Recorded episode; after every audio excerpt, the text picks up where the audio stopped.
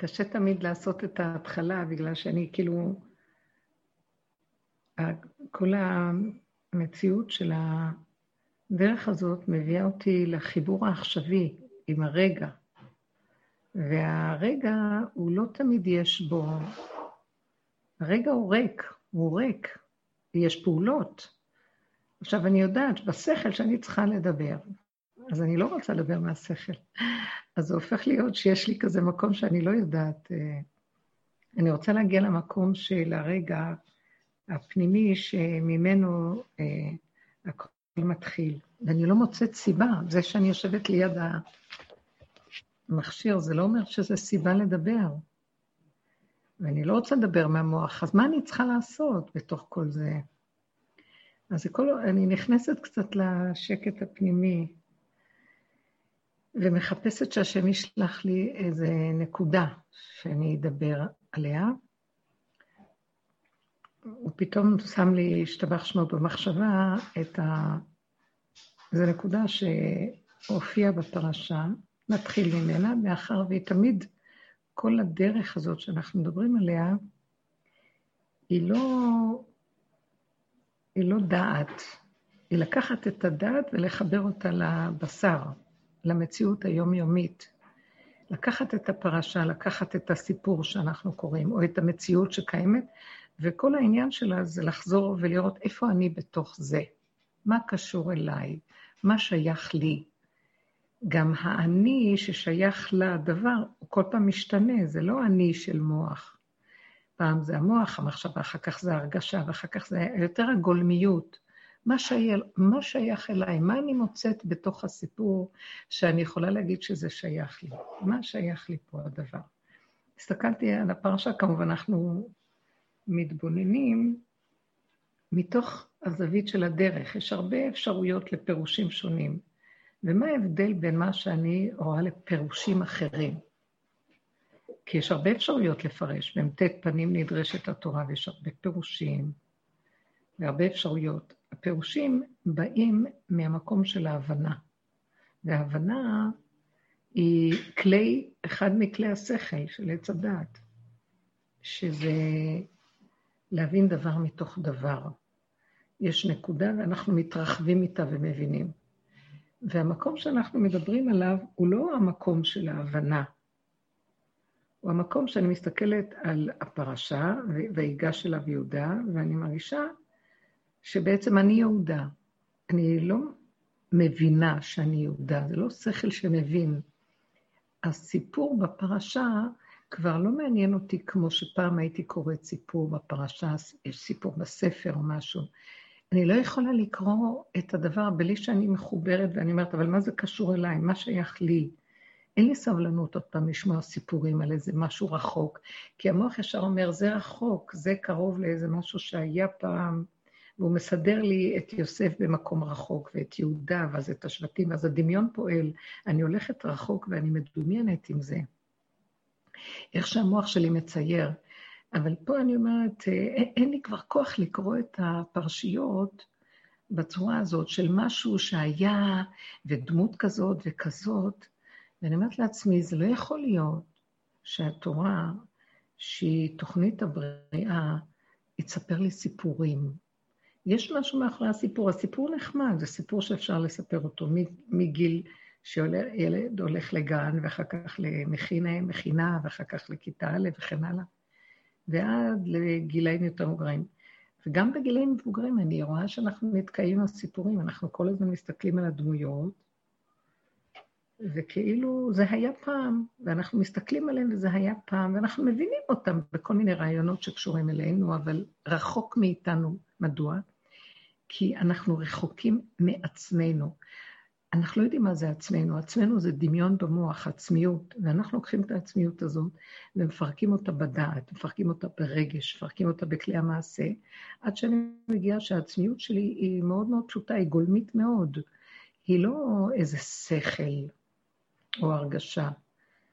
אז אני מסתכלת על יהודה, ואני מסתכלת ואני אומרת, וואי, אני מזדהה עם יהודה יותר מהכל. כי אני רואה, במקום שלי, אני רואה שיהודה הוא בגבול שלו, הוא בגולם שלו, הוא ניגש ליוסף ברמה של אין לו יותר כוח לשחק את המשחק של החיים. הוא הולך בנקודה שלו, הגבוליות, והוא עומד בפני משהו שהוא על הגבול.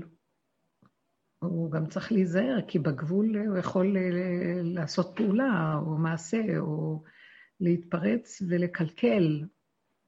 אז אני מרגישה מאוד שייכת ליהודה. אני מרגישה שאנחנו בעבודה, זה בעצם יהודה. מה יהודה? עכשיו, איך אני רואה את זה? יהודה עומד מול החיים ולא יכול לסבול איך שנראים החיים. זאת אומרת, יהודה עם עצמו חי בגבוליות שלו, וירד יהודה מאחיו.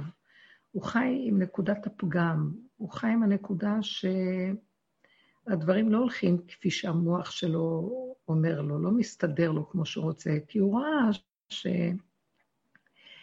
הוא הכשיל את עצמו בכמה פעמים, קודם כל עם מכירת יוסף, הוא לא חשב שזה יביא, יגיע למקום כזה, אבל הוא הביא את עצמו למקום הזה.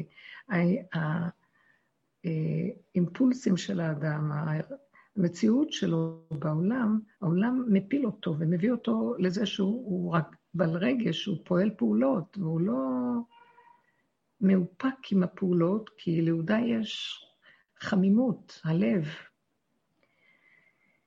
ואז הוא מגיע לאן שהוא מגיע בתוך נפשו, והוא אומר, שמע, חבר'ה, אני מסוכן, אני לא יכול להקשיב לעצמי יותר, אני לא יכול לסמוך על המציאות שלי. אני כבר רואה שאני לא יושב בטופ, הוא יושב, הוא ראש השבטים, אז הוא צריך להיות בראש, לא? אבל הראש אצלו הפוך. הוא המלכות של השבטים, והמלכות היא אחרת מהשליט. המלכות היא הכלי שבה יושב המלך. אז הוא רק כלי, והוא רואה שהוא מאוד מסוכן, אז הוא מפחד מעצמו. וכשהוא עומד מול יוסף, אז אני מרגישה שזה אני, אני עומדת מול העולם, ואני רואה שהעולם, אני לא יכולה לסבול אותו. מה זאת אומרת אני לא יכולה לסבול את העולם? זאת אומרת, במקום הגולמי שלי, הגבולי, שכבר יודע את מציאותו, שיודע שהוא מרוב ההתנסות של החיים וההתבוננות המתמדת, מי אני פה בכלל ומה החיים האלה? ואני רואה שאני מסוכנת, כי כשאני הולכת עם המוח שלי, אז uh, המוח מפיל אותי. אני מאמינה למוח, לסיפורים של העולם. זה אמר לי ככה, הוא אמר לי ככה, אני רוצה להגיד, ואז אני נופלת. ואז אני מפחדת מהמקום הזה, אז אני לא מאמינה למוח שלי. אז אני, עם הרגש שלי, אני מפחדת מהרגשות שלי, אני לא מאמינה להם. כי גם הם מכשילים אותי. השם לא נותן שילך לי, לא במוח, לא ברגש של העולם. גם במעשים, גם במעשים, ראיתי שכשאני מתרחבת מדי במעשים, אני בסכנה. אז ראיתי, אני, מסוכ... אני מסוכנת. אני צריכה, הכל צריך להיות קטן, מצומצם ומרוכז. וכשהחיים, אה, עם כל זה שאני מגיעה למקום הזה, אבל אני רואה שהם דוחקים אותי, יוסף דוחק. את יהודה. המציאות שיוסף מציב, דוחקת. מי זה יוסף?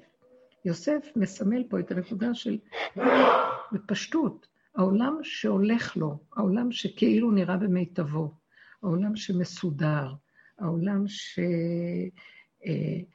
שלאדם אה, הזה יש מעמד, יש לו שליטה, יש לו, מחבבים אותו, אני לא מדברת עכשיו על יוסף, אני מדברת על מה שמסביבי, מה שהמוח אומר לי על יוסף.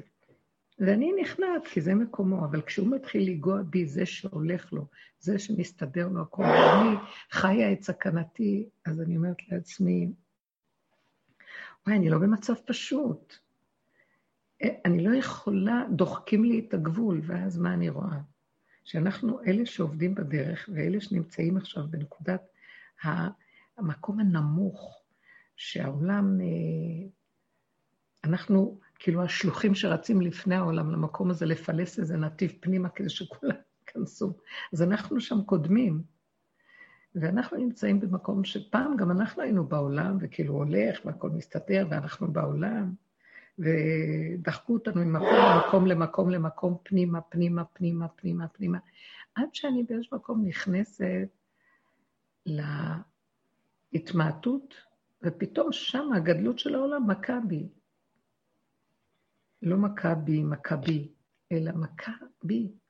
ואז אני אומרת לעצמי, תקשיבו, למה אני עומדת על גבול היכולת, ואני עומדת מול העולם, אבל ממול בורא עולם בתוכי. אני אומרת לו, עד מתי? הגבוליות מאוד חזקה עכשיו. עד מתי המצב הזה? אני לא יכולה להכיל, למה אתה נותן לעולם להתקרב אליי? אנחנו לא יודעים איך להכיל את המציאות הזאת. ומתוך הנקודה הגבולית יוצאות תפילות מאוד עמוקות, שאני... הוציאו אותי רגע החוצה מהגבול הפשוט, ששם יש לי מנוחת הנפש. והבחוץ גורם לי עוד פעם סערה. מבחינת יוסף, העולם שכאילו נראה שיש עוד עולם.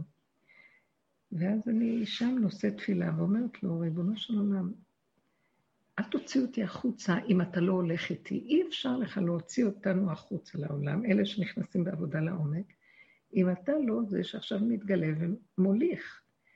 תשאיר אותי בתוך החור שלי, ויותר טוב לי שם. יותר... אני מדברת שאנחנו בעולם, אנחנו עושים פעולות, אבל הסכנה להתערבב עם העולם מאוד מאוד גדולה. אני לא רוצה להיות שייכת למוח של העולם, שהוא מוח שקופץ ומבין ומפרש, ואז יש התרגשות וחרדה וכאבים, ולא יודעים מה יהיה לו, כן יהיה לו, לא רוצה להיות שם, אני לא יודעת מה יהיה, לא יהיה, לא יודעת כלום. אני יודעת שהרגע הזה אני פה ואין לי כלום.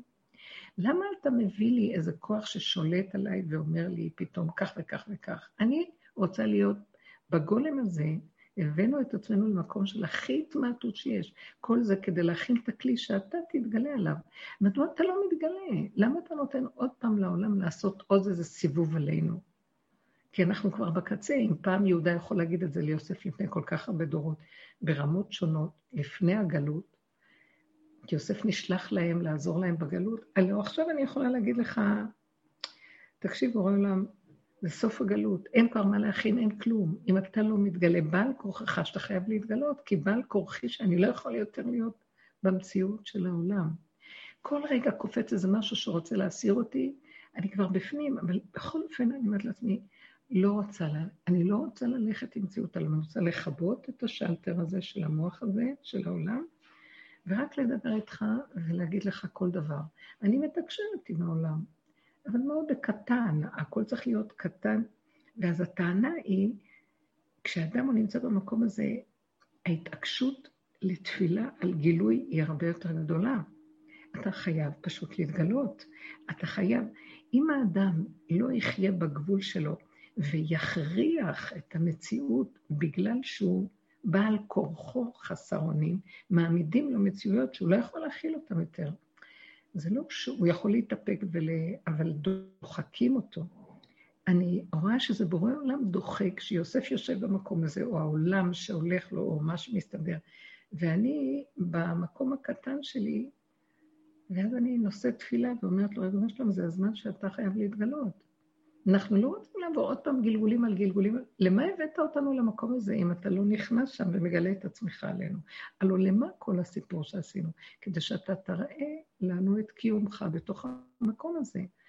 אי אפשר להשאיר את הגולם הזה ריק מדי הרבה זמן, כי אין חלל פנוי. כל מה שריק מתמלא במשהו אחר אחרי זמן מה. אתה רוצה עוד פעם סיבוב של העולם עלינו? אני רואה את המקום הזה של מה שקורה במדינה וכל... אה, זה נראה כאילו עולם כמנהגו נוהג, עוד מעט עוד פעם מכריזים על בחירות. זה לא שאני מתמצאת בסיפור, אבל אני שומעת. ואני אומרת, זה הזוי שעוד פעם יתחיל גלגול כזה כבר שלוש שנים או ארבע שנים, לא מצליח שום דבר להתהוות שם בצורה נורמלית של הנהגה. אז למה אתה מחכה עוד בורא עולם? אנחנו, למה אתה מלאה אותנו?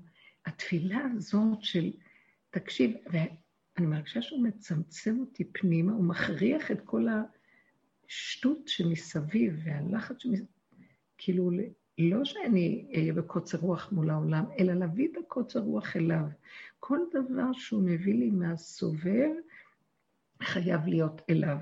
כי ברגע שאני מגיב החוצה, בשנייה הנחש כורך עליי, ומפיל אותי לתוך מציאות העולם, ואני התערבבתי איתו ואני חוטפת, כואב לי, קשה לי, ואחר כך כמה קשה לאסוף את החלקים ולחזור אחורה. אז בתוך המקום של האחורה זה נשאר, התפילה היא בורא עולם. זה כאילו, די, די עם הנהגה איך שהיא נראית. הוא צריך לשמוע את הדי שלנו, זאת אומרת, אני ראיתי שאני צריכה להיות ברורה לעצמי, שדי זה צריך להיות די אמיתי, כדי שהתפילה תצא של די תתקבל, כי היא אמיתית, כי היא די באמת. אני מנצלת את המקום הזה של יוסף, המפגש יוסף ויהודה. זה שני כוחות. יוסף הוא בעצם כוח טוב, הוא שליט בארץ, זאת אומרת, הוא מחזיק את הכלכלה, הוא מחזיק את הסדר שהעולם אה, לא יתבלבל. הוא כביכול הצדיק, כביכול עושה דברים טובים, הוא שומר אותנו מסור מרע אה, ומביא אותנו לעשה טוב. זה דבר גדול. כל תורת עץ הדעת של עשייה, של חסד, של לימוד התורה, זה דבר מאוד גדול. אבל משהו בתוכי מאוד מאוד עייף, בגלל שאני, משהו, אנחנו צריכים, למה אני אומרת את זה? מרגישה שאני צריכה לדבר כדי לעורר איזו נקודה. אנחנו, אני מאוד עייפה, לאחר כל כך הרבה עבודות, מצורת המנגנון היהודי, איך שהוא נראה. אני לא מדברת על היהודים החילונים או היהודים שבמדינה בכלל, אני מדברת על אלה שהם כביכול, יש להם עבודה פנימית בתורה, במצוות, יש להם תכנים מאוד עמוקים של התורה. נמאס לי מהתכנים השכליים, נמאס לי מהנהגת הגלות. אני אומרת בנקודה מאוד גבולית, אני עומדת מול יוסף, שזה כאילו מסמל את השליט, כאילו משיח בן יוסף, בזמן הגלות, שזה שליט שיש לו דעת, ויש לו שליטה, ויש לו שכל של תורה, והוא חכם וצדיק, והוא אה, תלמיד חכם, והוא דיין, והוא כל ה... איש מעשה, ועושה חסד והכול. רבנית? בתוך כל זה יש משהו שחסר בו גילוי אלוקי. נמאס לי מהגילוי של הבני אדם שתופסים משימות והם המולכים. זה בסדר בגלות, זו הנהגת הגלות, ככה אנחנו תמיד הולכים, אבל אנחנו במקום שכאילו, תגידו, לא נמאס בהנהגה החילונית, ברור, של המדינה בכלל. זה מאוד ברור שהכל מבולבל, והשכל לא שכל, כמו שאנחנו אומרים, במיטבו. אבל גם זה לעומת זה עשה השם, כמו שאלה בעץ הדת כביכול, לא של תורה, אלה בעץ הדעת של תורה. וזה לעומת זה, זה תמיד זה משפיע על זה וזה משפיע על זה. וגם אני, בתור אישה שנמצאת במקום שאני מכבדת את התורה ואת ההנהגה של העולם התורני והכול. ובאיזשהו מקום אני אומרת, עם כל הכבוד, אני עייפה, תגיד ריבונו שלום, לא התעייפת מכל הגלות הזאת? אתה לא התעייפת מהנהגה של כאילו, לא התעייפת שהכל עומד, כולם ידענים גדולים, אבל תכלס, הם לא יכולים להביא ישועה. תכלס, כשלאדם יש מצוקה, ישלחו אותו לרופא, ישלחו אותו לפסיכולוג, אה, ישלחו אותו לאיש מקצוע. ואז איפה הגילוי האלוקי? אז אם תאמר ככה, אה, אין שום גילוי, הפסיכולוג יעזור, והאיש מקצוע יעזור, אז מה עץ הדעת טוב יכול להועיל לי מול עץ הדעת רע, אם הוא שולח לי אותי בחזרה לצורה החיצונית של העולם, שה, שהפסיכולוג וכל האנשים המקצועיים האלה, שאני מסתכלת על צורת החיים שבחוץ, שאין בתורה, היא לקוחה מהשכל של עץ הדעת, מהדמיון של הלימוד של עץ הדעת, מהאקדמיה היוונית של עץ הדעת, שאנחנו ראינו שזה לא מה שמתאים ליהודים, נכון? אבל העולם היהודי מצד שני, הוא נותן לי את התורה, והתורה גם תקועה. היא תקועה, היא לא יכולה להביא אותי למצב שאני יכולה לפעול בישועות. אנחנו לא רואים שיש ישועות עם מה שאנחנו, המציאות, אנחנו רוצים, מה זה ישועות? אני לא מחפשת ניסים ואותות ומופתים. אני מחפשת שיהיה שמח, שיהיה טוב, שיהיה רגיעות, שיהיה אחדות, שלא יהיה מצוקות, שלא יהיה מחלות, שלא יהיה כאבים בפשט של הקיום של החיים הפשוט. וזה רק הנהגה אלוקית שיכולה להתגלות, יכולה להביא אותנו לשינוי המצב. אז מה אתה עכשיו מצפה מאיתנו? שעוד פעם יתחיל גל של בחירות בעולם הכללי, החיצוני, ובתוך העולם החרדי גם כן ימשיך להיות, כאילו יש ישיבות, יש סמינר, אין שום דבר, כלום לא פועל כראוי. כל כך הרבה זמן אנחנו מחכים, אז למה אנחנו עוד מחכים בעצם? אני לא רוצה לחכות. איך שזה ככה, הכל טוב. אז אם כן, תכניס אותי פנימה, אני אומרת לו, ואני לא אצפה ואני לא אייחל, ואני גם לא רוצה להיות מוטרדת מהעולם בחוץ, כי טוב לי יום בחצריך מאלף.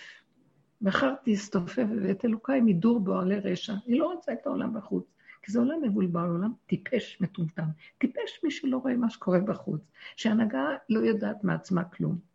וכולם עומדים, ואיזה טיפש ילך עוד לבחור באיזה הנהגה שהיא לא ברורה. לא, אז יגידו לנו, לא, אם לא תבחרי, אז הקולות ילכו לפה, ילכו לפה.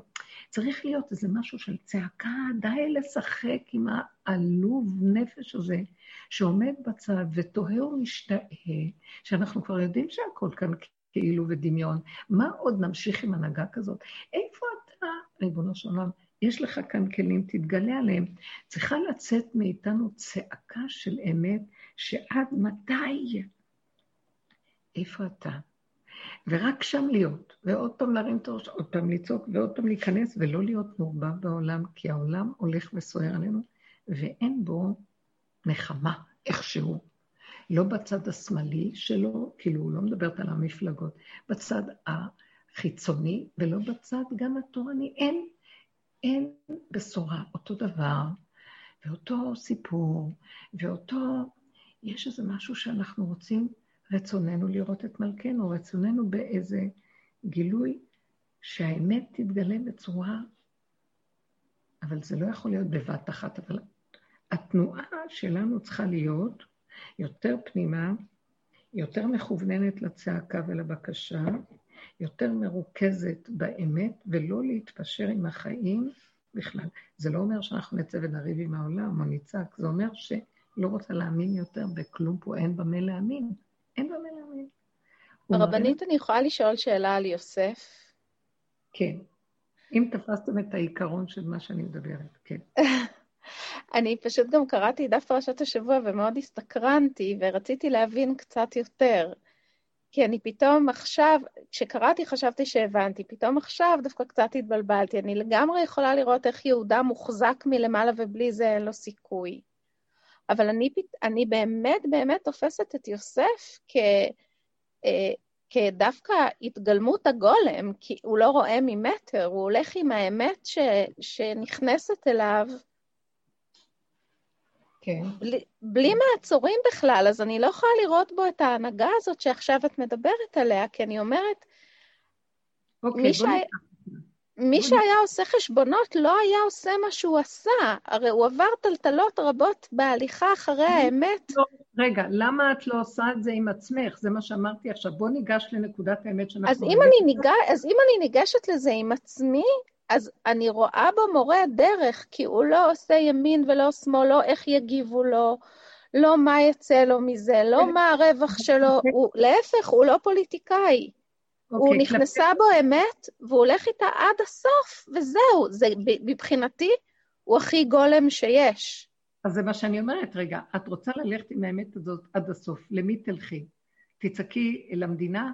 תצעקי... לא, אני, אני, אני כאילו, אני, אני עוד שנייה קודם, אני בכלל לא לוקחת את זה למדינה, להפך. אני לא יכולה לראות בו פוליטיקאי. מבחינתי הוא לא הפוליטיקאי של היום.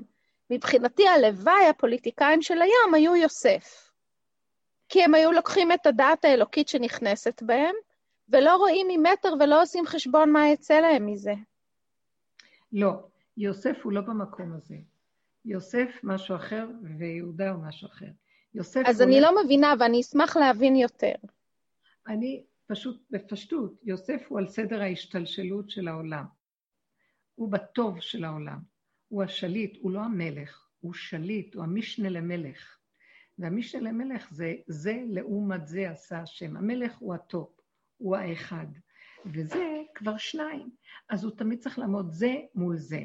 מול כל הכסילות של העולם, אז הוא, יש לו תורה, ויש לו את האלוקים אני אראה, אבל הוא יראה אותו מדרכי הטבע, מדרכי העולם הטוב של עץ הדעת טוב. יש לו שכל, יש לו ספרים, יש לו ממון, יש לו שלטון, יש לו, נותנים לו בגלות את הכוח להנהיג בטוב.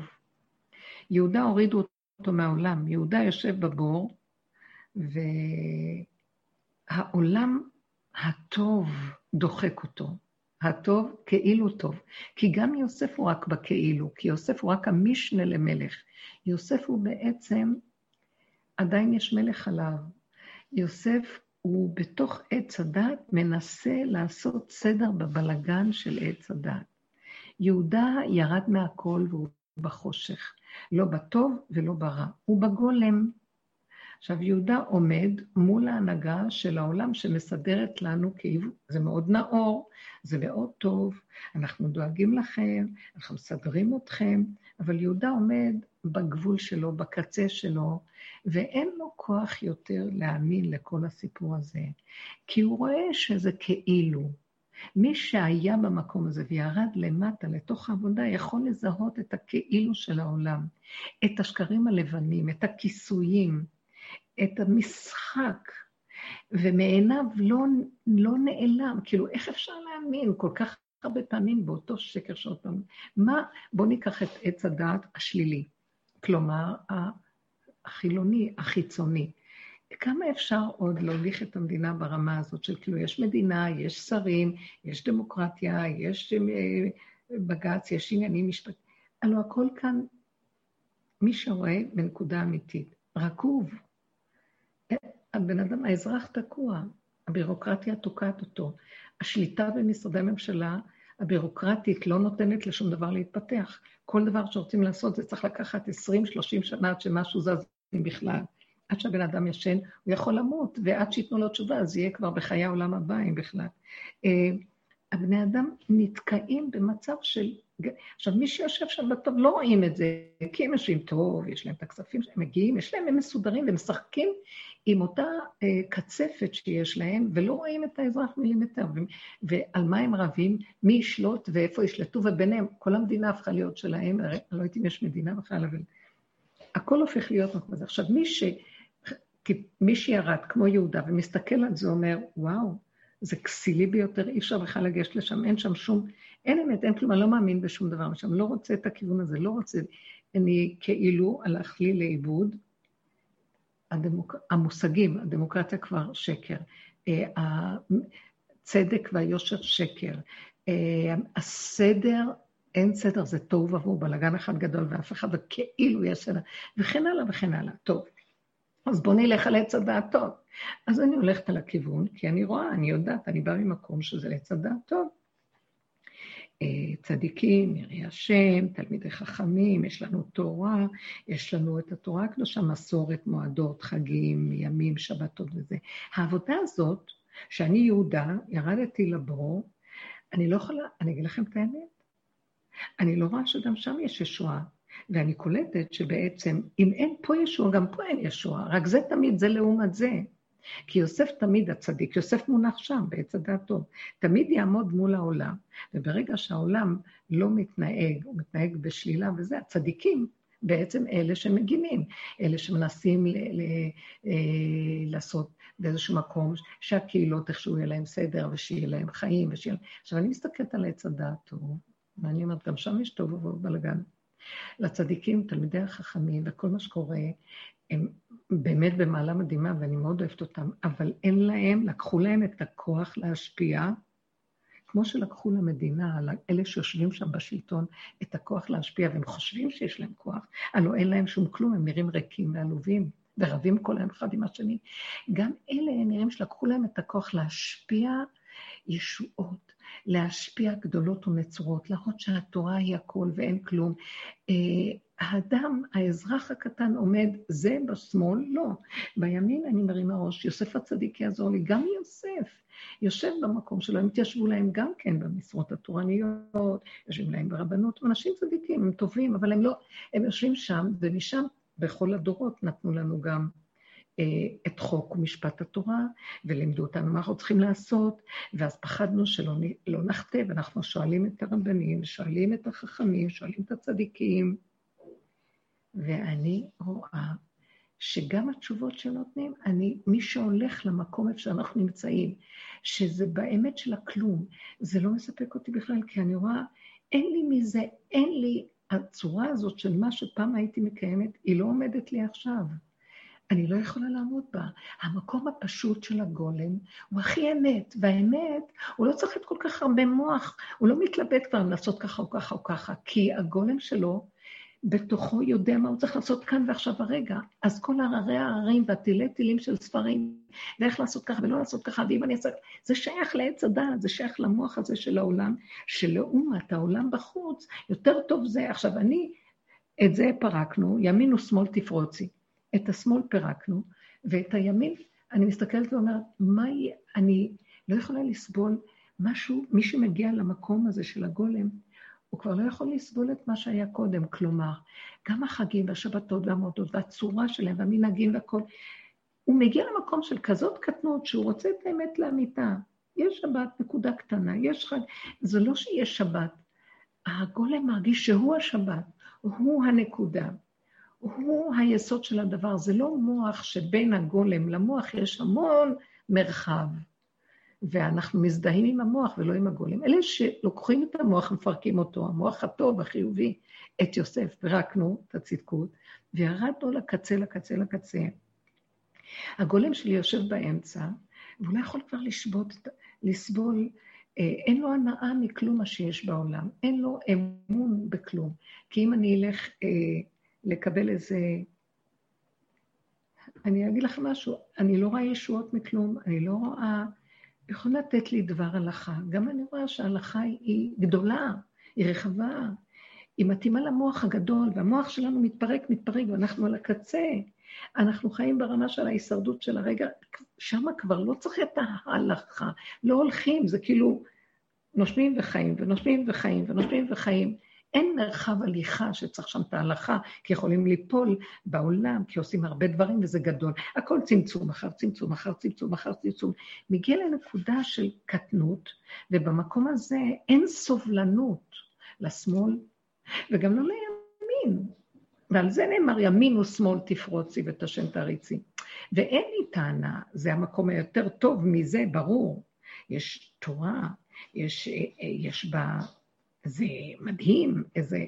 אבל צריך להעמיק, להעמיק, להעמיק, והאמת שאנחנו עובדים בה, על ידי צמצום הדעת ולהיכנס במידות לדרגות, מביאים לנו, עשתה ניפוי כל כך גדול, ומביאים לנו לנגוע בנקודת האמת הפשוטה, והכל נורא נורא פשוט. בשביל מה כל התוספות האלה? אז אין לי ישועה לא מזה ולא מזה. לעומת זאת, אבל אני עדיין יושב בחושך, ואני קטן שם. אני מסכים לקטן, לא אכפת לי. אבל משהו מהבחוץ דוחק אותי. אתה חייב לעשות חיצון, אתה חייב לבחור, אתה חייב... אני לא רוצה עולם.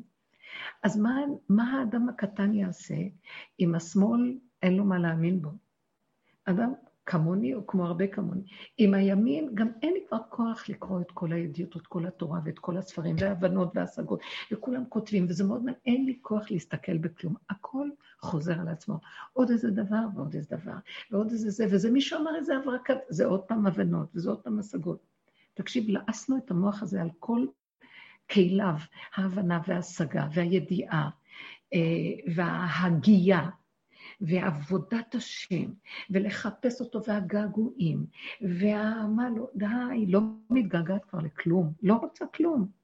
אני רוצה לנשום את הנשימה, ובתוך הנשימה שלי אני רוצה לחיות איתך. אני רוצה לעשות פעולה, ובתוך הפעולה אני רואה שזה אתה. כל דבר שאני צריכה, נפתחת לי הדלת, זה אתה. אני לא מחפשת יותר מזה, אבל איפה אתה בתוך המקום הזה? מדוע העולם עומד מולי אפילו אם אני שם, אבל העולם עומד מולי ויכול למשוך אותי באכזריות החוצה, ואני מסתכלת ואני אומרת, אני בסכנה, כי אני קטנה ויש לי אור חלש, והם בעלי הממון, הכוח, השליטה והשכל, ולהם יש את השררה, גם לצדיקים ולחכמים בעולם התורה, יש להם שררה על האדם הקטן.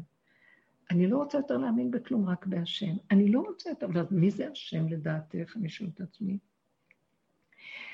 זה איזו שלוות נפש בתוכי, שהיא לא שמה על כלום. מתוכה, מתוכה לתוכה, היא יודעת את הכול. והיא מחוברת מתוכה מין, למעני, למעני אעשה, מתוכי לתוכי. זאת אומרת, אני אגיד איך שהסיבה מראה לי, וזה יהיה. אם בא לי איזה משהו מולי, בתוכי תהיה ישר הידיעה מה אני צריכה לעשות. אה, לא יפריע לי שום דבר. בואו ניקח הנושא של חג או שבת. החג קיים, התורה קיימת. אני רוצה לקיים אותו שזה מתאים לי. מה זאת אומרת לי? לא איך שהמוח יגיד לי ככה ולא ככה וככה, לפי דפוסי הדורות הקודמים ומה שמקובל. משהו בתוכי מראה לי מה צריך להיות, וזה מאוד עדין, זה מאוד יפה, ומאוד רגוע, וזה לא חורג, אבל יש לו קצב אחר ממה שמישהו מהמוח שלו יגיד לי איך צריך לעשות.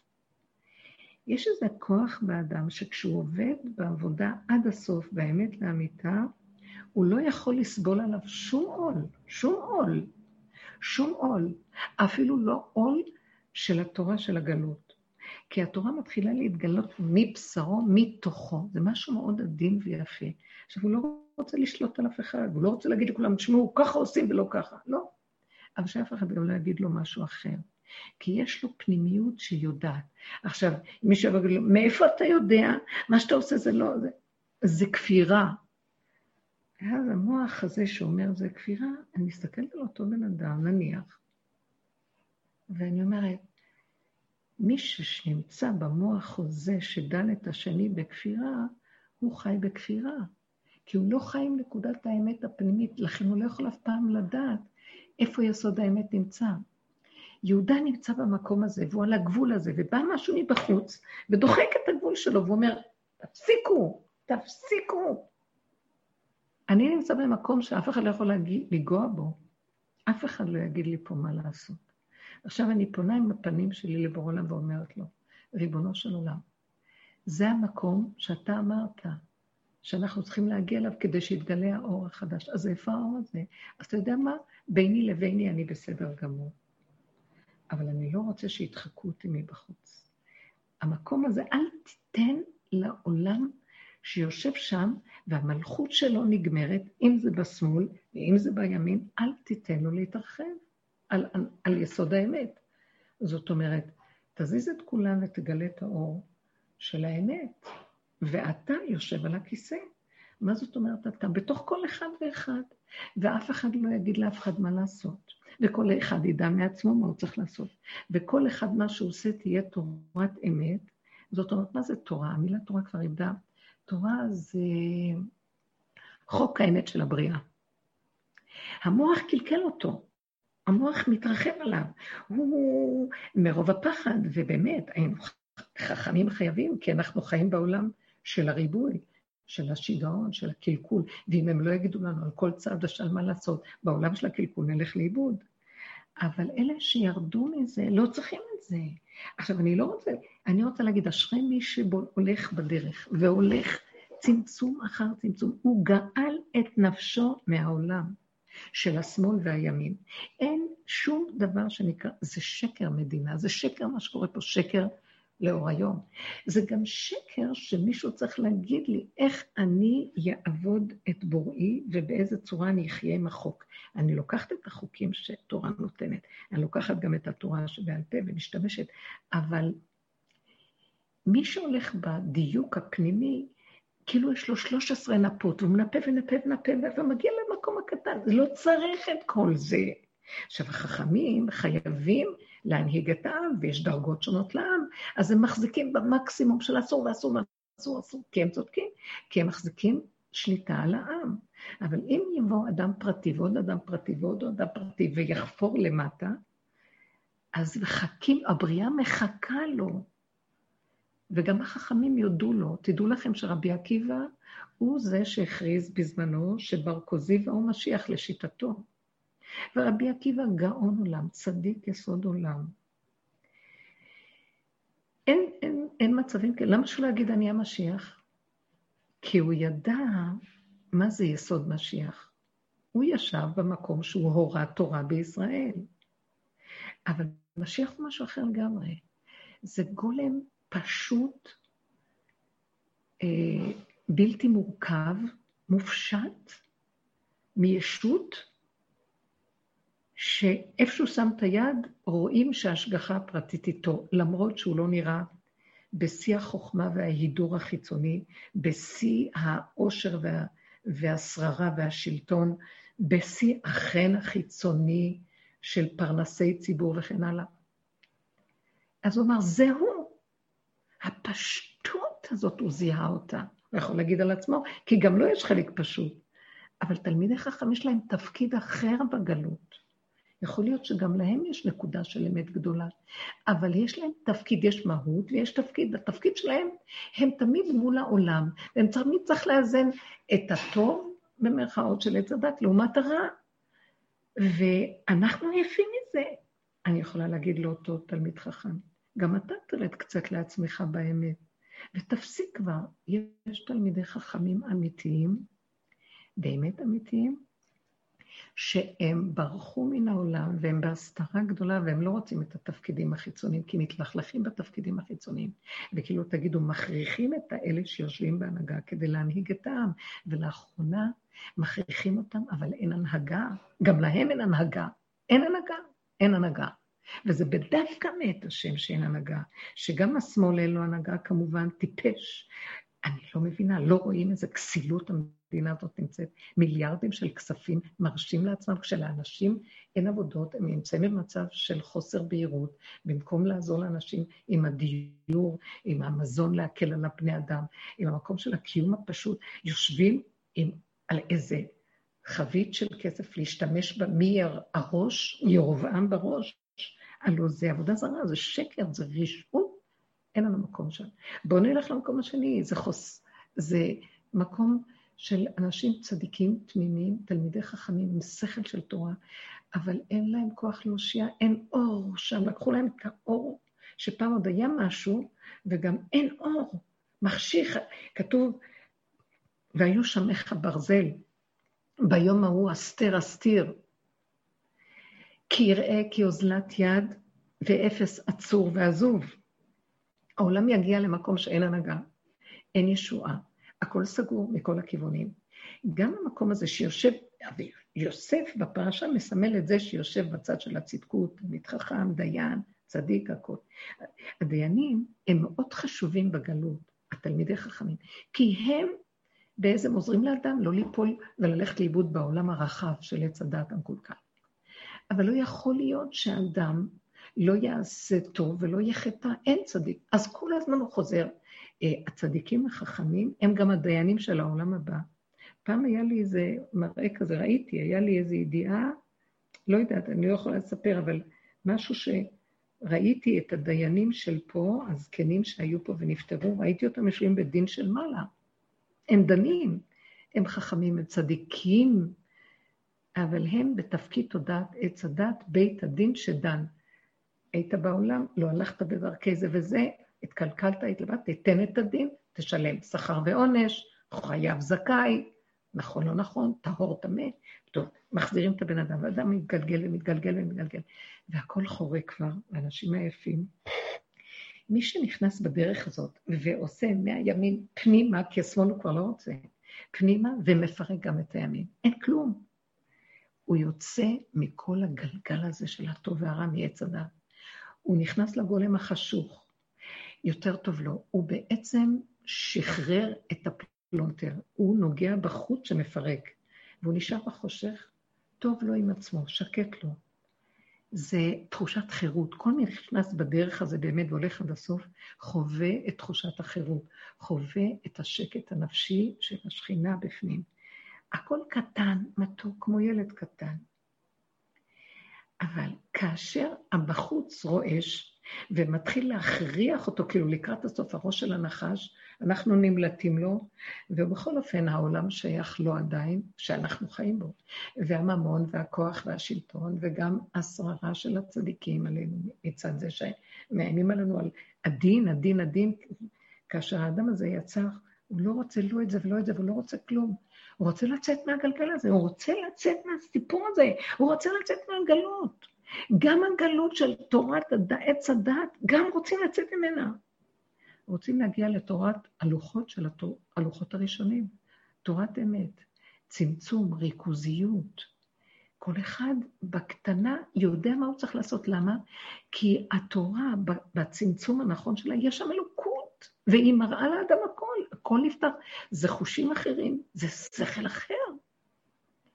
אנחנו עייפים מכל הריבוי, מהספריות, ספרים נכתבים, הרבות להג, כל הזמן מדברים ומדברים, ו, ונכון, יש אנשים שעוד צריכים לקנות דעת, אנשים מאוד רחוקים ומקרבים אותם, והכל מאוד יפה. אני מדברת על קבוצה שיש איזה מקום שנגיד, טוב, אבל מחזירים בתשובה ועושים הרבה פעולות. רגע אחד של גילוי השם, השם מחזיר את כולם בשנייה, נותן להם את השכל הכי גבוה, ולא צריכים שום דבר, ולא יזדקקו זה לזה, ו- ולא יצטרכו ללמוד ולדעת הרבה ולשבת על הגמרות, ולשבת על תלמוד בבלי, תלמוד הגלות החשוב. המוח כבר לא יכול להכיל, אין מוח כבר לאנשים ללמוד. אנשים רוצים ללמוד בשמחה, הם רוצים לקיים את התורה בשמחה, בהתרוננות.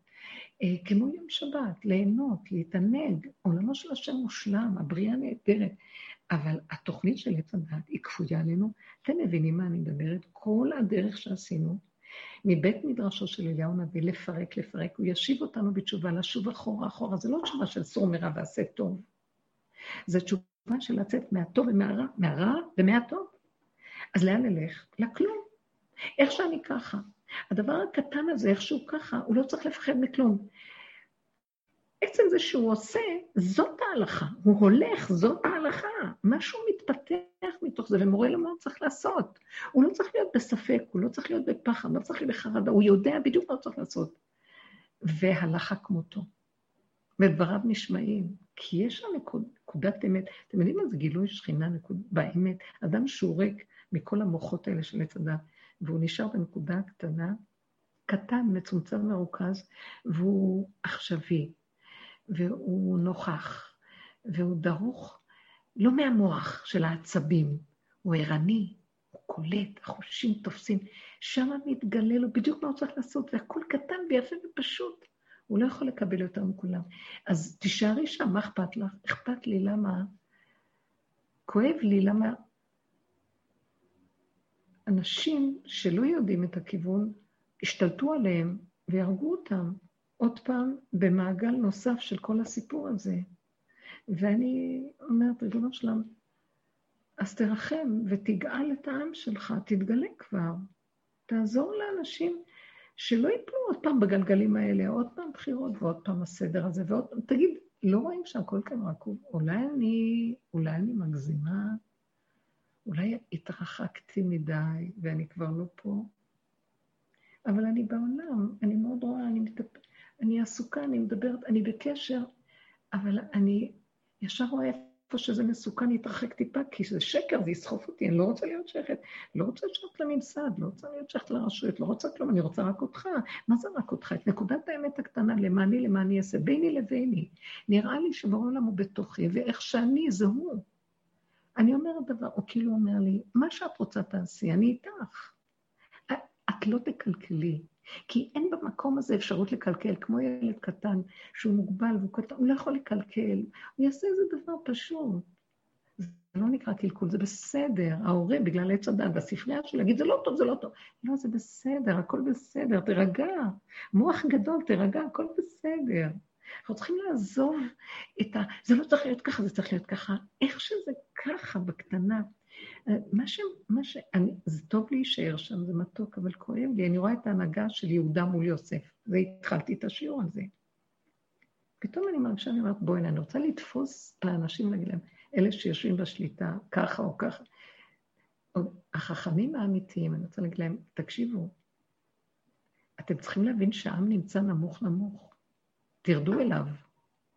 תצעקו שכבר תבוא הגאולה, אתם חכמים, אני, אני מאוד אוהבת את החכמים, מעריצה ומעריכה, אבל ההנהגה שלהם נגמרת, נגמר הכל, כל איך שזה ככה צריך להיגמר. והאדם הקטן הפשוט הזה צריך לדעת שהוא מוגבל ולא יכול יותר לסבול. אלה ש, שבאו לדרך הזאת ונכנסו בה לעומק, עליהם כתוב, ערומים בדעת ומשימים עצמם כבהמה. הם באו גם כן מהמקום של העולם. גם אנחנו באנו מהמקום של הדעת, של השליטה, של הכוח, של הזה. ודרך זה עבדנו וראינו את כל השקרים שלנו, ונפלנו וקמנו ועוד פעם, ומתנו, וכל הקורבן שלה, להעביר את כל התוואים, להתוודות להשם הכל. עד שנהיינו קטנים, קטנים, קטנים, קטנים, קטנים. הקטן הזה כבר היה שם, הוא בא ותופס ואומר, תקשיב, תרד לשם, תרדו כולכם לשם. מה אתם עושים בלמעלה הזה? עלו שם נחשים ועקרבים, אתם תחריבו את העולם, תהרסו את כולם, סכנה. עכשיו, הצדיקים שיושבים ותלמידי חכמים, הם לא יכולים לעזוב, כי הם מפחדים, אז הם חייבים לתת הנהגה לעולם. הלוואי והיו אומרים די, ואומרים לבורלם, קח את התפקיד, ואנחנו לא יודעים, רק אתה תתגלה. היו מכריחים אותו להתגלות. לא, אנחנו עוד חושבים שלא, אני חייב לעמוד על הסיפון של הספינה, ועד שהיא לא, שהיא לא תשקע. אני עוזר כאן לכולם. לא, צריך לצעוק ולהגיד, אני לא יכול לעזור לאף אחד, רק אתה שתתגלה, כי כבר בלתי אפשרי ככה. אני מאמינה שהם צועקים. אני מאמינה שאנשים צדיקים אמיתיים, תלמידי חכמים, חיים בסבל אמיתיים, הם לא רוצים את התפקיד שלהם כבר. אל תחשבו שטוב לרבנים בתפקידים שלהם, כי הם עומדים, הם חסרי אונים מול התפקידים. זה לא מה שהיה פעם, שלתורה היה את הכבוד שלה, והיה יכולת לעשות ישועות. הכל תקוע, אין כלום. הם, הם רבנים שהולכים לפסיכולוגים ולרופאים ולכל מיני דברים, והם אומרים, כן, תעשו מה שאומרים, אז זאת לא הישועה שאנחנו צריכים, ניטל מהם הכוח. אין להם. זאת אומרת שעץ הדעת שמאל דפוק. עץ הדעת ימין, שהוא הישועה לעזור, גם הוא כבר אין לו כוח. ימין ושמאל תפרוצי, וזה הזמן לגילוי השם. אז מי זה שיגלה אותו? האדם הפשוט שעומד בגבול, ירד מכל הסיפור, הוא צריך לצעוק. אז זה יהודה, שהוא תופס את ה... הוא תופס ב... ביוסף ואומר לו, די, במילים אחרות, רד מהכיסא. אנחנו צריכים שגם אתה תצטרף אלינו ותצעק.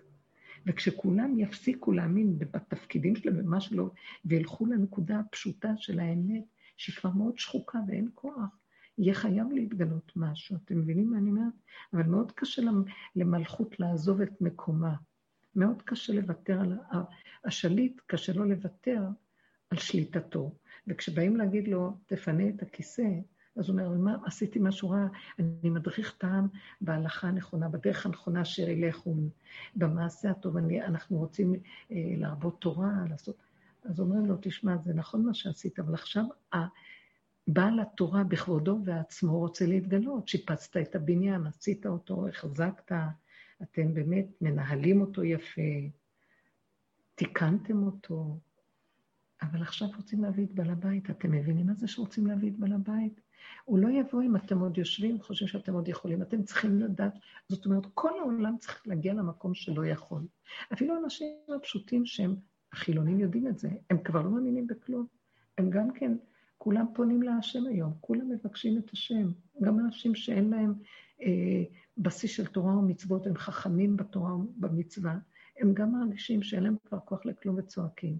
גם אנשים בתוך תורה ומצווה כבר לא יודעים מה לעשות וצועקים. אנחנו מקיימים כי יש לנו כוח, אנחנו ממשיכים לקיים, אבל הלב מת, אין חיות בקיום. איך אנחנו חיים עם המצוות? אנחנו בחיצוניות שלהם. החתונות והמצוות והחגים, הכל חיצוני וקונים ועושים, אבל הנקודה הפשוטה, זה כבר לא משמח החיצוניות של הדברים. לא משמח ריבוי אוכל, לא משמח אה, ביגוד וכל היופי הזה וכל הבחוץ הזה וכל... לא משמח כלום. מה משמח אותנו? אנחנו מחפשים משהו חדש. מה זה החדש הזה? שקט נפשי, גילוי פנימי מנקודת האמת הפנימית השורשית, שלא חסר בדבר, והיא לא תלויה בשום דבר מבחוץ. היא לא תלויה בקניות, והיא לא תלויה בכמות, והיא לא תלויה בכלום. ומה שצריך מגיע עד אלינו בכבוד, ואנחנו נמצאים שם, ונמאס לנו מהבלבול. זה מין מצב של כזה שאנחנו יודעים כבר שיש נקודה פנימית, אבל אתה מרים עיניים ורואה אותה בחוץ, ואומר, וואו, איפה, איפה נסתתר? ובאמת כתוב שיהיה, שאנשים יסתכלו ויגידו, לאן נברח? איפה נסתתר? חפשו, חפשו לנו לאן לברוח מכל מה שקורה. אז הנה, קיבלנו דרך לאן לברוח, ברחנו פנימה. אה, אני זוכרת את רבו שיושב על הכיסא, שהייתי נכנסת מדי פעם, והראש שלו היה מאוד מאוד שפוף. אני הייתי מרגישה שהוא רוצה לומר, חבר'ה, אין כלום, למה אתם סוערים? למה אתם מבולבלים? למה אתם לא מבינים שכל זה זה רק סיבות להביא אתכם רק להיות מחובר אליו? מהדבר הכי שמח שאתם עוברים עד הדבר הכי כואב. הוא היה עובר התקפי לב, עובר מצבים, מישהו סיפר שהוא היה בבית שזה קרה לו, הוא כולו היה חיוור ורועד, לבן, לבן כסיד, התקף, התקף לב. השכיבו אותו על הספה, ובאיזשהו מקום היה שם דיבור, שהוא פשוט התחיל במקח, בנשימה האחרונה שיש לו, מקח פנימי בינו לבין בורו. את זה אולי לא שמעו, אבל אחר כך הוא סיפר. אתה רוצה שאני אלך מפה? אז הכנתי לך כלי כדי שבסוף תיקח אותי. הלוא שלחת את כל הסיפור הזה לנסות אותי. אני אלך עם הסדר, ורצו לקחת אותו לרופא, אמבולנס, שיבואו, ייקחו אותו. הוא אמר, הוא לא רצה. הוא חיבר את הרגע הקשה הזה לבורא עולם, ודיבר אותו בנפש, לא יודעת אם הוציא מילים אפילו. מה הוא אמר לו? אחר כך, זה דיבור שסיפרו, שהוא סיפר. הוא היה אומר, אתה בשנייה יכול לקחת אותי, אבל אתה הפסדת אותי בעולם, אני כלי שלך פה שתתגלה עליי, למה שתיקח אותי? מה שלחת עכשיו את הדבר הזה לנסות אותי? אני לא עומד בכלום, אני רוצה להיות כלי שלך, תתגלה עליי.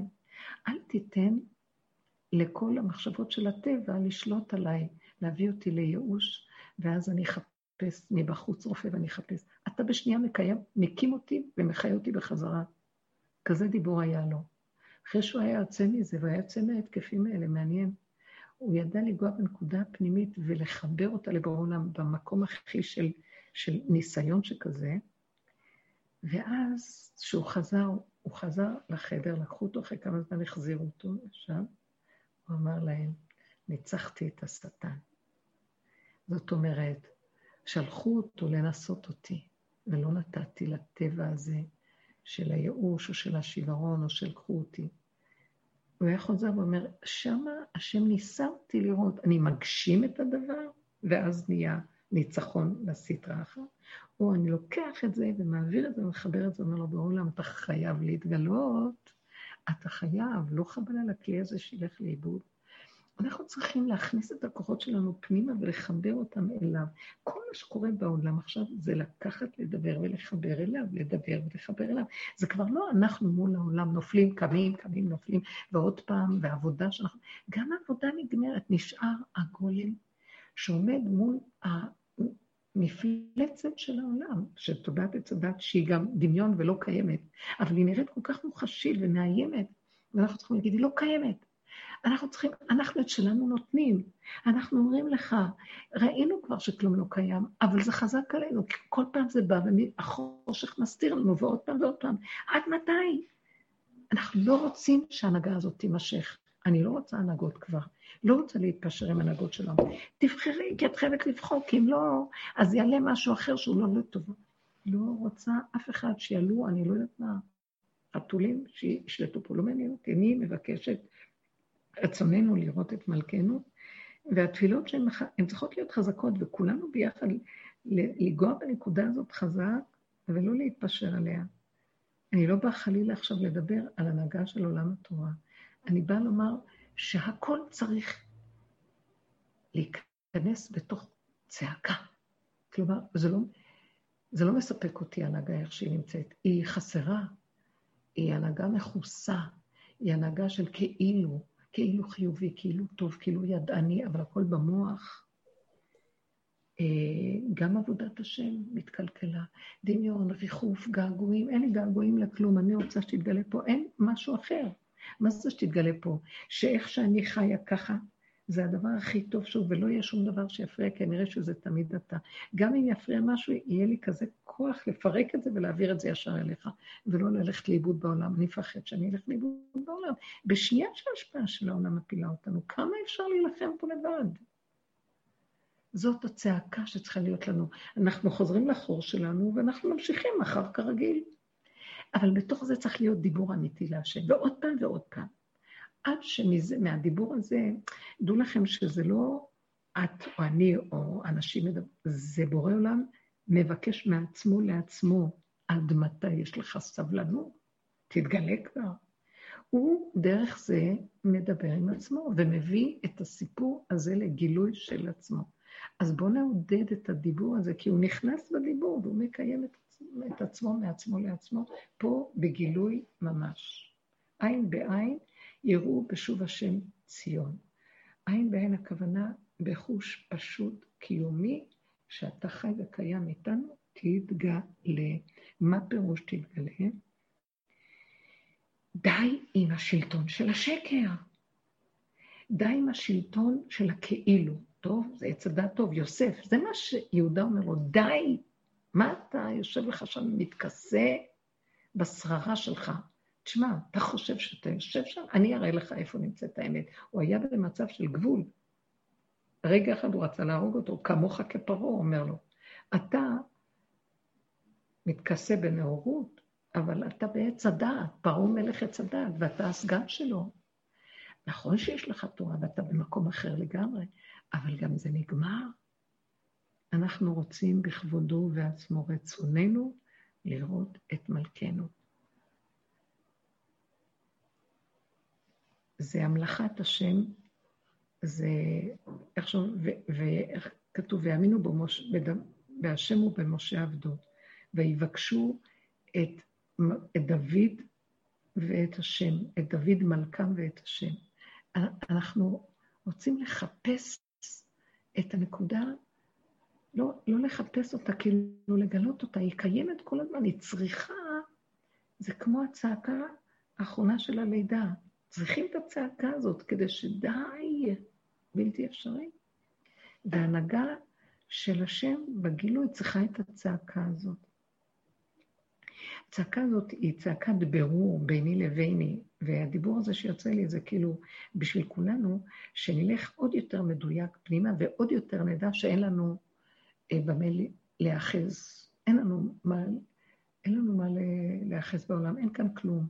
יש כאן עולם נפלא, יפהפה. כשאני מדברת על עולם, בואו נפריד בין הבריאה של הדבר לבין הפסיכולוגיה של הדבר. כשאני אגיד עולם, זה נקרא פסיכולוגיה של דבר. זה עולם תקוע, פסיכולוגיה תקועה. זה כדור של שלג שהמציאויות יוצרות אותם מכוח ההסתברות, מכוח הסובב, סיבה ומסובב, אבל שאנחנו עושים את הנסיבות, אנחנו יוצרים את הסיבות של עצמנו. ואנחנו גורמים את הכדור שיתגלגל. ואנחנו, זה נהיה מימדים שאנחנו יכולים לחזור אחורה, כאשר הוא בעצם לא קיים בכלל. הדרך הזאת שעשינו מראה לנו את המקום. עכשיו אני אומרת, אז לא קיים שהשני יכול להפיל אותי. בכל אופן, יש רחמים על העולם, תקשיבו, יש רחמים. אנחנו האזרחים, אנחנו עייפים. מה זה, מה, מה זה הדקה הזאת? תגידו, סליחה, יש לי משהו להגיד. אה, תגידו, אין כבוד לאזרח? אנחנו בחרנו אתכם. גם שתדעו, הצדיקים האמיתיים, בואו נגיד, בעולם, בואו נלך על הצד השמאלי, בעולם החיצוני, אה, אלה שיושבים בהנהגה, בחרו אותם, הם שליחי ציבור. אז הם צריכים לכבד את מי ששלח אותם, זאת הדמוקרטיה האמיתית, שלא ישכחו לעולם. למה הם יושבים שם? הם שליחים של הציבור, ושלא יתזוח עליהם דעתם. נוצר מצב שבכלל הקטן והפשוט, שהוא בעצם הכי חשוב, ממליך את השליח, והשליח מתגדל עליו, תופס ממון, תופס כיסא, תופס מעמד, ומי זוכר את הקטן הזה שבחר? וכל פעם מחדש, אנחנו צריכים את הקול שלך, צריכים את הקול שלך. ואחרי רגע, מי זוכר אתכם בכלל? תצעקו עד מחר, תגידו, תעזרו לנו, למה בחרנו אתכם? הם נכנסים לשם, הם רוצים לעזור, אבל ברגע שהם נכנסים לשם, כל באיה לא ישובון. הם נכנסים בתוך הפלונטר של הביורוקרטיה והשקר הזה, שהם לא יכולים לעזור. והם שוכחים, אומרים, מה נעשה? אה, אבל טוב להם שם, ומפעם לפעם הם שוכחים, ונכנסו לפלונטר כזה, שהם לא רוצים לצאת עם המנעמי השלטון. ואז... מחפשים עוד פעם בחירות ועוד פעם שיבחרו בהם, אבל לא אכפת להם מאיתנו בכלל. בואו ניקח את הצד הימני. מפעם לפעם אני רואה ואומרת, העם הפשוט כבר אין לו כוח גם למקום הזה של ההתבדלות של התלמידי חכמים. יש להם שכל, יש להם דעת, והם כל כך ברי דעת, גאונים. אי אפשר בשום אופן להשוות את הגאונות של תלמידי חכמים לעולם אלא לפרופסורים ולא לכלום. זה לא, זה לא מתקרב.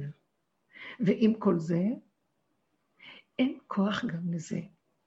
כי זה באמת מאוד מאוד מאוד מאוד גבוה ויפה ונכון, אבל הוא מובדל מהפשוט שהוא חסר אונים. ואין מה לעשות, כי זה שיושב למעלה בדת העליונה לא יכול להשתוות עם זה שיושב למטה. ותלמידי חכמים לא סובלים המרצים. והמרצים, פעם אמר רבי עקיבא, שהיה המרץ לפני שהוא נהיה גדול, הוא אמר, מי ייתן לי תלמיד חכם ואשכנו כמו חמור? אמרו לו, תשלח אותו כמו כלב, מה זה כמו חמור? לא, כי חמור גם שובר לו את העצמות, את מי שהוא נושך, לא רק נושך. הוא כל כך שנא תלמידי חכמים. הוא היה עם הארץ, אחר כך הוא נהיה תלמיד חכם. אין, הדעות האלה משתוות, אז יש מרחק. אז טוב, אלה יושבים בגובה ומורים לעם. אבל העולם האמיתי, גילוי שכינה זה משהו אחר. תהיה השתוות צורה. זאת אומרת, יהיו חכמים ויהיו אנשים שהם לא עסוקים עם השכל, לעתיד לבוא תהיה חוכמה על כולם. אבל יהיה השתוות בערך. בתפקידים יהיו שוני, אבל כולם שווים בערך. יכבדו את הפשוט שבפשוטים כאילו גדול שבגדולים. כי בערך שלו הוא משתווה לזה, רק התפקיד שונה. אחד שהוא סנדלר, יאהבו אותו ויכבדו אותו בדיוק כמו אחד שיושב על הכיסא הגבוה, ולא יזדקקו זה לזה, כי גם הסנדלר הזה תהיה לו חוכמה פנימית, רק בחוץ יהיה לו תפקיד כסנדלר, והוא לא יהיה חייב להתבטל בפני השני. אף אחד לא יתבטל בפני אף אחד, כי בכולם תקונן, תקנן שכינה, והשכינה בפניה יתבטלו בפנים. אז יהיה אחדות. ואחד יאהב את השני, ולא יחפש כיסא על השני, וגם לא יכעס, למה אתה לא עושה משהו? אתה הולך לחטוא, אתה הולך ליפול. כי לא ירצו לחטוא בכלל. כי כל אחד יחיה חיים פנימיים כמו שאנחנו בתוך הגולם הזה. מי רוצה בכלל לעשות משהו רע למישהו? מישהו רוצה לעשות משהו רע לעצמו או לשני? מישהו, לא חושבים כלום. ובאמת, נגמר החטא שם, אין חטא שם. אין חטא, זה דמיון המילה חטא. כי לא רוצים לחטוא. תודעת עץ הדת הגדולה היא המחטיאה, ברגע שהיא נופלת כלום נושמים ואוכלים והולכים ובאים, והסיבות מובילות, ומה שצריך לעשות עושים כאן ועכשיו, ואין יותר כלום. אין מוח שמקנא, ש... שכואב, שכועס, שצונח, שרוצח, שחומד, כי הכל כל כך פשוט ואמיתי, וכל אחד שמח במה שיש לו, והצמצום של המוח נכנס לתוך הבשר, והוא רק מבפנים, הוא לא עומד בחוץ, מנותק מבשרו, וכל היום מסתכל החוצה ומקנא וכועס וחומד, אה, וכן כל המידות. זה מהלך אחר, בואו נחפש את זה, בואו נבקש את זה. בואו נראה שאנחנו לא רוצים יותר להתפשר. טוב, מה לעשות, זה העולם, זה לא נכון. תדעו לכם שהגאולה מחכה רק לנו, לבני אדם, שיגידו, אנחנו קובעים. אנחנו קובעים, בידי האדם יש את הבחירה, לפרק את הבחירה ולבחור בחירה אחרונה, שאנחנו לא רוצים יותר את הצורה של החיים, רק רצוננו שתהיה גילוי שכינה בתוך מציאותנו. וכשתהיה גילוי שכינה פה, באמת הקטנה, המרוכזת, העכשווית, כאן ועכשיו, ירד עליה אור הגנוז, הוויה, וזה יש שלמות, ייחוד קודש הבריחו שכינתה, ולמה שנחפש משהו אחר? לא נמאס לנו כבר? מה יש כאן למישהו להציע? אין לי כוח כבר להתפשר טוב, יותר טוב זה מזה בינתיים. סליחה.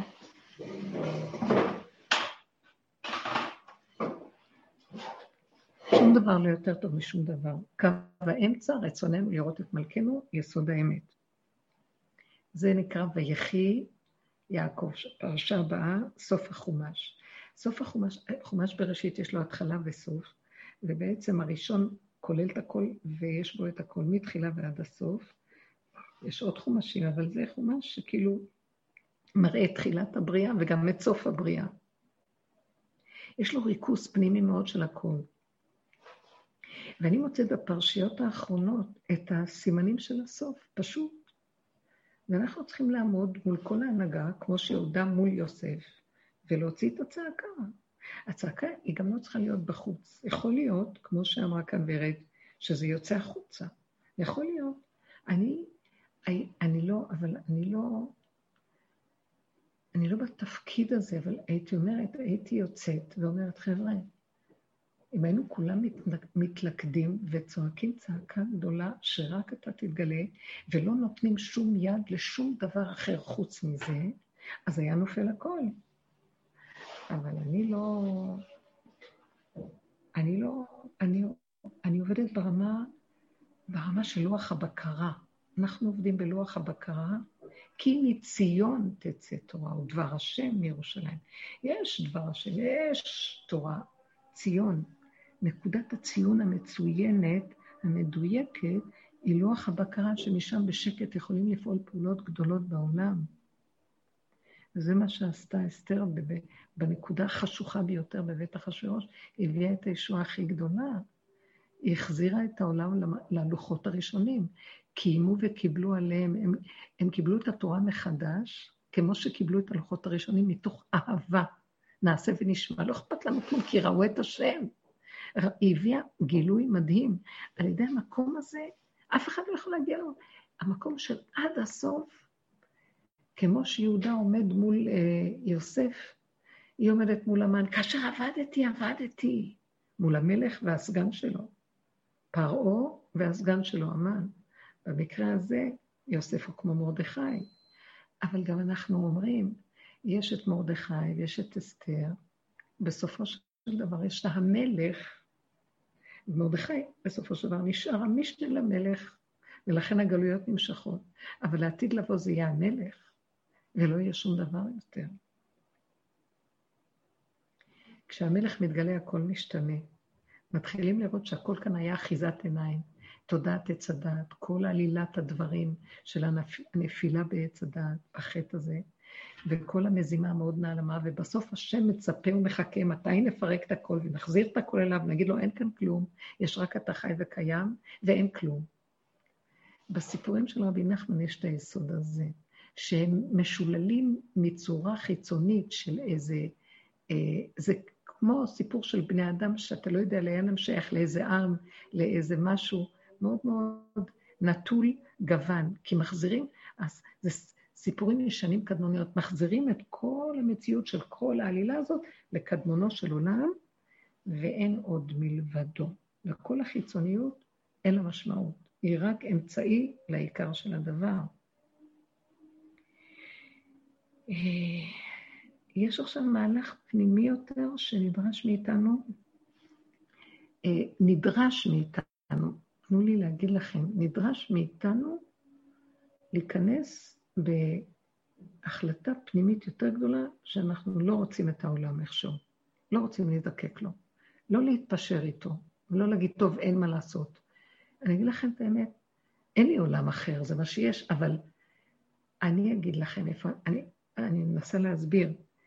אני המדינה, אני המציאות, אני כאן, כאן החגים, כאן המועדות, אני התורה, זאת התורה. כאן יושב בורא עולם, כאן הכל, אין יותר כלום, תיכנסו שמה. ומשם יתגלה הכל מחדש. משה רבנו היה במקום הזה, גדולי עולם הגיעו למקום הזה, זו הנקודה שנדרשת מאיתנו עכשיו, כי העולם בחוץ מסעיר אותנו, מבלבל אותנו, משגע אותנו ברחבות שלו, כאילו הוא קיים, וכלום לא קיים. צריך אדם אחד חזק, זה את, זה אני, זה כולנו כאן, כל אחד, אדם אחד, עוד אחד ועוד אחד ועוד אחד. והכל חוזר על עצמו, אדם אחד, אדם הראשון. וזה מה שרצה בורא עולם בעולמו כשהוא ברא את האדם. לעולם יאמר האדם בשבילי נברא אדם. וזה פה, וזה אני. ומספיק עם הפשרות, זה צריך להיות בפנים. נכון, מחר אני קמה, עוד רגע, אני הולכת לעשות את הדברים הפשוטים של העולם, אבל בלי תודעת עץ הדעת, זה נקרא אצלי עולם. תלכי כמו גולם, תתקלחי, תתלבשי, תצווי, תעשי, תכיני, תלכי עם הילדים, תעשי, בלי להתערבב רגשית, בלי להיות שייך, בלי דעות, בלי בלי כלום. ככה וזהו. הנה זו הצעקה. ככה וזהו. בלי בלבולים. עמוק פנימית, ואת התודעה הפנימית של ראש בתוך הבשר, בעומק, שמה לצעוק אליו. רק אתה. מספיק. אין כאן כלום. חבל על הזמן. אל תתבלבלו מהעולם. שקר וכזב, הכל. לא לח... מה הם יגידו, יכריחו דרך... אני לא יודעת כלום. אני רק אומרת לבעולם, אבא, אני חלקך ונחלתך. כמו שעשית עם אלה שהיו קרובים איתך, את הנפלאות שלך, והלכת איתם בהנהגה אחרת מהעולם, כך תתנהג גם איתי. תדרשו, תבקשו, תקיימו, תתקבלו. אתם אומרים, והשם דרככם פועל. אתם לא מבינים שהוא לא דבר מחוץ שיושב ומחכה אה, להגיד לך ימינה או שמאלה. הוא מחכה מתי תגידי לא מה לעשות. זאת אומרת, זה נשמע מוזר. ההנהגה של השכינה בתוכנו מחכה לנו להקים אותה. ולהוביל, ואז היא קמה והיא משפיעה את מה שצריך להשפיע. אנחנו חייבים לפתוח את השער, ופיתחו לי כפתחו של מערכת. הפתח הזה מאוד מאוד מאוד חשוב, ואין יותר כלום. והעולם של עץ הדת יבלבל ולא ייתן, והכל מסביב יסיר אותנו, וישגע אותנו, ואנחנו נלך לאיבוד חבל הנקודות של העבודה, תתעקשו איתם, תודה, תודה, תודה רבה. שנים אני מחכה לדיבור הזה, עשרות שנים, באמת עשרות. תודה. את כבר שם, אנחנו בפרטים נמצאים שם, כל אחד בפרטים יש לו, מאוד יפה אמרת רות, כי זה כל אחד בפרטים, בפרט שלו, הוא נוגע בנקודות האלה, הדרך מביא, מביאה את זה. אני רוצה ש... מה שאני מבקשת עכשיו זה כאילו משהו בתוכי צועק, יותר חזק, יותר אמיתי, יותר לא להתבלבל, יותר להיות נחוש שאין עולם, דפוק. ככל שתהיה, אה, אה, זה מסה קריטית, ככל שיהיו יותר, אפילו כל אחד בקטנה, בלי לצעוק החוצה, אה, לנו תצעקי את זה, כן? הכי חזק שאת יכולה, גם תעירי אותי בלילה. אבל ככל שנעשה יותר, זה יהיה מסה קריטית שתעשה את השינוי. בדיוק. וזה פנימי ושקט, לא צריך צעקות, אפשר להגיד גם נר אחד, נר לא יודעת, מה את מתבלבלת? מה אתה מתבלבל? מה אתה סוער? אין כלום. חייך, חזור לאחוריך. תצעק להשם, אין כלום, תצעק לעצמך. גם אנשים לא... תצעק להשם. אני גם לא יודעת, אה, זה אנחנו הלבשנו את זה בשמות. מי זה שצועק מהפה שלי? זה הוא מעצמו לעצמו, אין כלום. אם זה לא עץ הדעת. כי כשיש עץ הדעת, זה יהיה עבודה זר להגיד שההוא זה אני. כי חס ושלום, יש אני ויש הוא. אבל באמת למיטה הפנימית אין לא אני ולא הוא, ואין הטיות ואין גופים ואין כלום. יש נקודה אחת קטנה, וזה יסוד הבורא בתוך גולמיותו. תיכנסו שמה, כי אין כלום, ורק משם אה, תתגלה ישועה, ומה שאנחנו אומרים נהיה, אבל לא מהמוח של עץ הדת. אל תלכו. איך אני אדע? מה אני עושה? הרבנית. כן, כן. רציתי להגיד שאני באמת רציתי להבין יותר, אני לגמרי, לגמרי, לגמרי איתך, וקוראים לי ניסים ממש בדרך הזאת. כן, נו. ממש ממש ניסים. אם את, אם את יודעת מאיפה, מאיזה אזור אני באה, ופתאום אני אומרת לעצמי, אין, כאילו, ברור לי שאני בכלל לא הולכת להתעסק בשום שמץ של טיפה של טיפונת של הבחירות הקרבות. הן לא מעניינות אותי. אין לי שם שום דבר, או שאני לא אלך להצביע, או שאני אשים פתק לבן, כי אין, אין לי מה יותר. באמת. רק כן. עירום ועריה מולו. זהו. תעמדו. ככה. עכשיו, כל ההתכנסות היא להיכנס ליחידה של האמת הפנימית ולעמוד שם חזק ולדבר אליו, כי זה כבר מגוחך. ועוד מעט תהיה פורים פה, אנחנו כבר, כבר כל המדרגות עברנו. זה מוזר. איך לא רואים? מה, אנחנו מטומטמים? מה, אנשים הכי פשוטים רואים הרבה יותר מאנשים כביכול הנאורים. בואו נחזק את הנקודה הזאת, וזה מדליק נר אחד, נר למאה. ואת הצעקה ניתן בפנים ריבונו שלם, תגלה, דווקא העם הפשוט יביא את זה, כי כבר אין, אפס כוחו לסבל. אה, זה לא נורמלי. עוד זה שיושב לא מתרחב, שלא נקנא בהם. טוב לנו שאנחנו בצמצום שלנו ושאנחנו במוגבלות, כי רק משם תצא הצעקה של האמת. והשם אוהב את העם שלו ומגביל אותם ומקטין אותם ונותן את אשר יואב השם יוכיח, כדי שיגיעו למקום הזה, לא בשביל שהוא רוצה שנסבול. כי כשמגיעים למקום הזה יוצאת משם צעקת אמת כל כך גדולה. השם הביא את יהודה, ירידה אחר יהודה אחר יהודה, זה לתועלת. מה שעשה עם דוד המלך, שום דבר לא הלך לו, והוא היה מלך. איזה מין מלך עלוב. עד שהוא קלט שהשם עושה את זה כדי שהוא יישאר בנקודה הכי, באבן, לב אבן לעולם, שם מתגלה לב בשר של בורא עולם. אין כלום. זה, הוא הכיר את המקום הזה, ועוד בדור שהיה פחות סוער מהדור שלנו. מי שחי בדור הזה, חכמים אמרו, התנאים אמרו בגמרא, יתה ולא אחמינה. אני מחכה ש... אני רואה יתה, שיגיע הזמנים שאני לא רוצה להיות שם. הם התכוונו לדורות האלה. זה מצב, אף פעם לא היה מצב כזה. כל כך הרבה בלבול וקלקול וסערה ושיגעון. את יכולה אולי לדייק לי, למשל, על יהודה זה מלכות, אה, זה מלכות יהודה ומלכות ישראל יש. יוסף הוא שייך למלכות ישראל? כאילו, מה ההבדל בין שיש מלכות יהודה ומלכות ישראל? אה, יש, יש אנחנו כתוב, ויגש אליו יהודה, אז בהפטרה, קח את העץ, שני העצים האלה ועשה אותם לאחד. זאת אומרת, בסופו של דבר כולם יצאו מישראל אבינו, מיעקב אבינו, והם השבטים, וכולם אחד. וההתפזרות שהייתה, זה על מנת שהתרחבות של עץ הדת, ושנביא את הכל לאחדות. שנביא את הכל לאחדות, שלום. אז זה בעצם ימינוס שמאל תפרוצי ואת השם תעריצי זה מלכות ישראל. נכון, בדיוק. אז הכל, זה כבר לא משנה איזה מלכות זאת, זה לא משנה אם זה מלכות זאת או מלכות. מי זאת התפוקה הזאת? הכל יתחיל עכשיו, הכל בצמצום אחר צמצום יהודה ויוסף יתאחדו. כלומר, הצעקה של מי יחזיר את יוסף להתאחד? דווקא יהודה. למה? כי יהודה יצעק ויגיד לו, די, השררה שלך הייתה חשובה, בגלות אתה היית מי של מלך אתה שולט, אתה נתת תורה בדרך, אנחנו צריכים את הכיוון שלך, אבל עכשיו נחזיר את הכל לאחדות, כולם יתאחדו, דווקא דרך הפשוט. הפשוט הוא זה שיראה שאין... אה, הפשוט הוא זה שיראה שאין יותר מקום למסובך, למורכב, לתודעת עץ הדת. כי הפשוט כבר הפשיט את הכל והראה לכולם שאין כבר כלום. אין כלום. אז מה נשאר? קו האמצע אין עוד מלבדו, בואו נחזור אליו ותהיה הנהגה של אחדות. עכשיו, כל העבודה שקיימת היום בעולם, על מנת שיבוא יסוד הגילוי, זה רק להתאחד. לאחד את כולם. זאת אומרת, שלא נריב ולא נתווכח ולא נתנצח, תעזבו את העולם, תעזבו את הוויכוחים, תעזבו את ההתרחבות, מי אמר נכון, למה לא הרגיזו אותי, לא. קחו את הנקודה פנימה, כמו שעבדנו עם כל העבודות שעשינו. פנימה, פנימה, פנימה, אני לא רוצה כבר להיות צודקת, לא מעניין אותי להגיד לשני מי צודק, מי לא, זה לא חשוב, אני מוכנה לוותר על הכל. למה? כי כבר בתוכי קמה לה שכינה שכל כך כיף לי איתה. מה? כי לבני אדם כיף מהוויכוח, כי כיף מי, מי זה שינצח פה.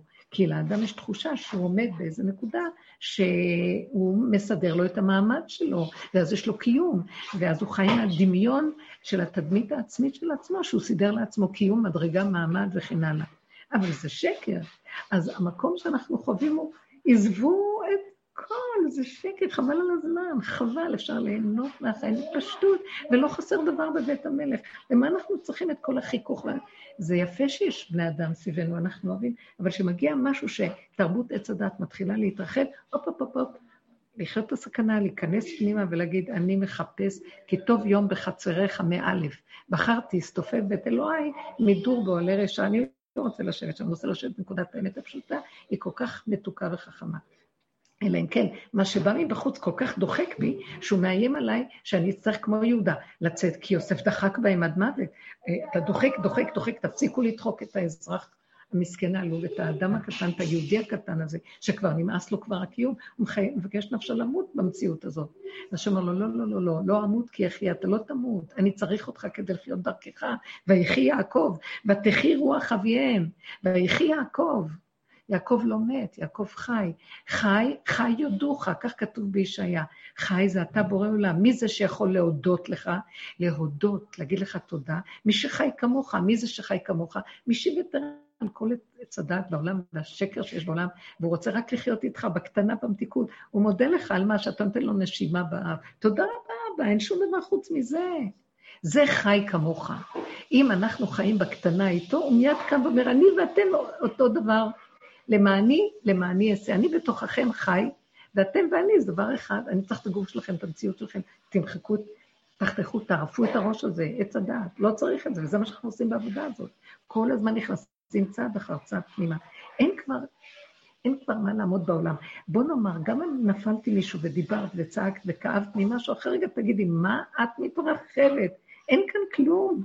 תתעקשו על הנקודה של חבל הזמן, גם זה פירמה. גם זה משהו. תהבלו, תזלזלו, אין כאן כלום. תחזרו ליסוד הפנימי, שזה הנקודת הפנימיות, אבן השתייה הראשונה, שם נמצא כל, זה השכינה הקדושה, זה הגעגועים, אה, זה כבר לא געגועים, זה כאילו, אני חייבת, אם לא זה למות, אי אפשר לחיות פה. הצעקה הזאת צריכה לצאת מתוכנו, וגם, ויהודה, האיש הפשוט שהיה במדרגות הגדולות וירד למטה, כי הכריחו אותו. אף אחד מאיתנו לא היה בא לדרך הזאת בבחירה. למה שנרד לפגמים ולחושך? למה שנסבול את האיסורים שעברנו? זה כמו שואה בנפש, לא בגוף.